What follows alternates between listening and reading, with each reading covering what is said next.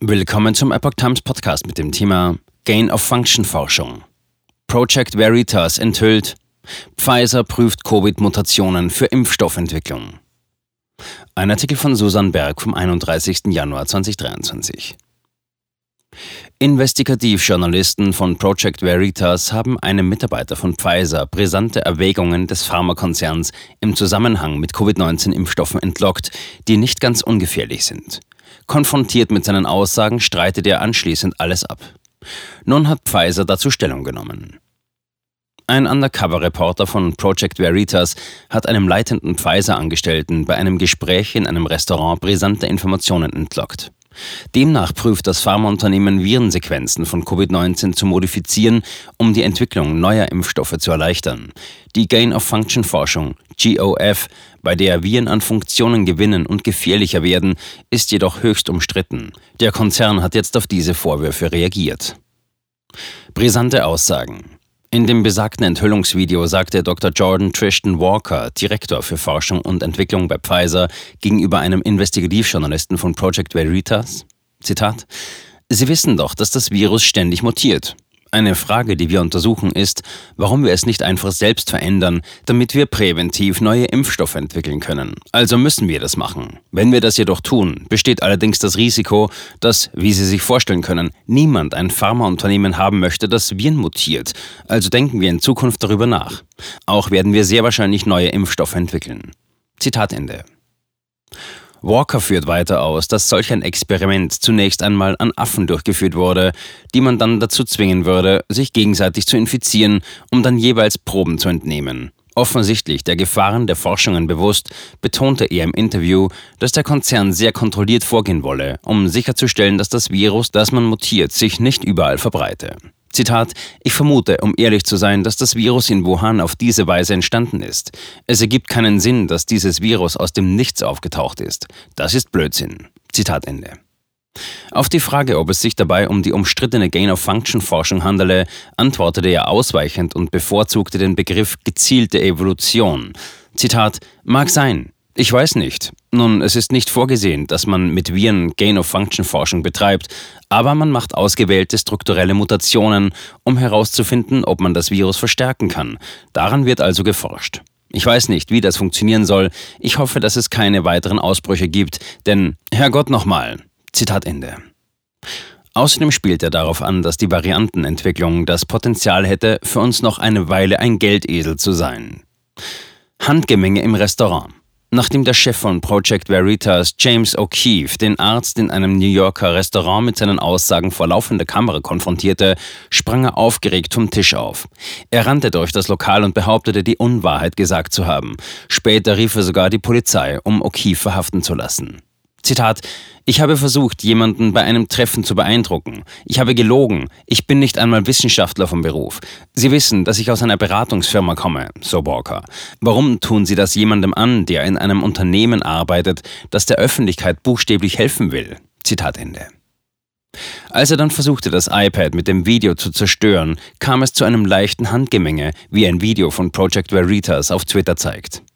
Die Polizeibeamten lehnten Walkers Forderung ab, die Mitarbeiter von Project Veritas zu verhaften. Einer soll jedoch Walker angedroht haben, ihn wegen Körperverletzung zu verhaften, wenn O'Keefe noch anwesend gewesen wäre. Medien schweigen über den Fall. Tucker Carlson nicht. Wenige Medien in den USA berichteten über den Fall. Einige äußerten Zweifel an der Identität von Walker. Fox-Moderator Tucker Carlson bezeichnete den Fall auf seinem Kanal als Schlagzeile, die wegen des ausbleibenden Medienechos nicht einschlug. Das sei wieder ein Indiz für die Macht von Big Pharma. Pfizer betreibe im Geheimen Frankenstein-Wissenschaft.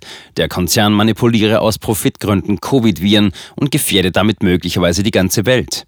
In dem Enthüllungsvideo bestätigte Walker zudem enge Beziehungen zwischen Pharmaunternehmen und Regierungsbehörden. Er bezeichnete die Pharmaindustrie als Drehtür für Regierungsmitarbeiter. Allerdings gelte das für jede Branche. Zitat All die Leute in der Regierung, die unsere Medikamente prüfen, Früher oder später arbeiten die meisten von ihnen für Pharmaunternehmen und im Militärsektor arbeiten die Beamten des Verteidigungsministeriums später für Rüstungsunternehmen. Zitat Ende. Wer ist Dr. Jordan Tristan Walker? Nach Epoch Times Angaben ist im Bundesstaat New York ein Jordan Walker als Arzt aufgeführt. Auch hatte eine Empfangsdame am Pfizer Hauptsitz noch am Donnerstag bestätigt, dass Walker im Unternehmen arbeitet. Allerdings war sein Eintrag auf Nachfrage am Freitag nicht mehr im System zu finden. Laut Walkers Eintrag in dem Online-Berufsnetzwerk LinkedIn arbeitete er als Führungskraft in Pfizers strategischer Entwicklungsabteilung und als wissenschaftlicher mRNA-Planer. Obwohl sein Account nicht mehr aufrufbar ist, bestätigen zwischengespeicherte Versionen der Website diese Angaben. Mittlerweile hat Project Veritas Dokumente auf Twitter enthüllt, die ihn als Führungsmitarbeiter im Forschungsbereich von Pfizer identifizieren. Demnach war sein unmittelbarer Vorgesetzter Shuang Wu direkt dem Chefwissenschaftler des Unternehmens Michael Dalston unterstellt und dieser wiederum unter dem Geschäftsführer Albert Bola. Walker soll an einer medizinischen Hochschule in Texas studiert haben. Allerdings hat Pfizer die Firmeneinträge zu Walker und Wu streichen lassen. Das sagt Pfizer zu den Vorwürfen. Pfizer reagierte erst am Freitagabend auf wiederholte Epoch Times Bitte um Stellungnahme, also genau 48 Stunden nach der Veröffentlichung des Filmmaterials.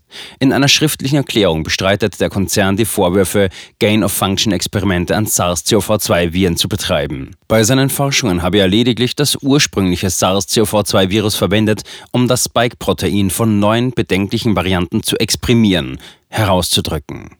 Das sei immer dann gemacht worden, sobald die Gesundheitsbehörde eine neue Variante bedenklich fand. Mit dieser Methode könne der Konzern sehr leicht bewerten, ob der bestehende Impfstoff gegen die neue Variante wirksam sei. Ihre Ergebnisse seien dann wissenschaftlichen Fachzeitschriften zur Peer Review zur Verfügung gestellt worden.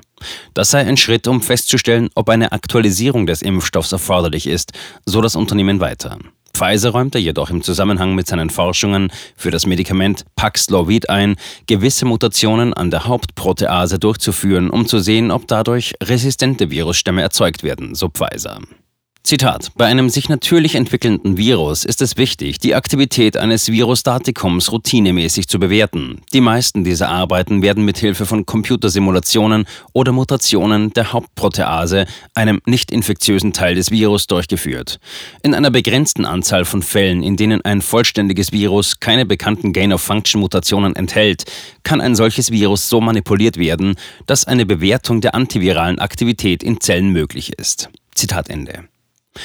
Alle diese Forschungsarbeiten würden in Biosicherheitslaboren der Stufe 3 durchgeführt. Diese seien von amerikanischen und weltweiten Regulierungsbehörden für alle antiviralen Produkte vorgeschrieben und würden von vielen Unternehmen und akademischen Einrichtungen weltweit durchgeführt, so Pfizer weiter.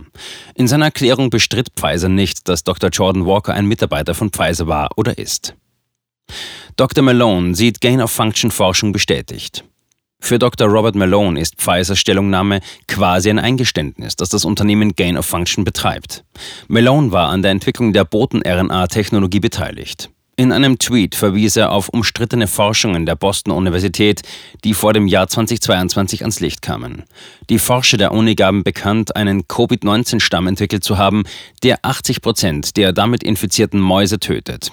Die Forschungsmethode unterscheide sich nicht von der Gain-of-Function-Forschung im Wuhan-Labor, meinte Malone. In einem Interview mit Tucker Carlson sagte er, dass der aktuelle Fall belege, dass der Konzern mit der Entwicklung von Impfstoffen an seine Grenzen stoße. Das Unternehmen sei nicht in der Lage, schnell genug Impfstoffe für die Virusmutationen auf den Markt zu bringen, so dass sie sogar bereit seien, gegen das Gesetz zu verstoßen. Sie haben bei der Impfstofftechnologie versagt, so Malone. YouTube nimmt Video herunter. YouTube hat das Video von Project Veritas mittlerweile entfernt. Ein Google-Sprecher teilte Epoch Times per E-Mail mit, dass O'Keefes Behauptungen, dass die Covid-19-Impfstoffe von Pfizer gegen Virusvarianten unwirksam seien, gegen die Richtlinie verstoßen. Ein Sprecher von Project Veritas kommentiert den Fall gegenüber The Epoch Times. Löscht man ein Video nur deshalb, weil ein Journalist eine Suggestivfrage stellt?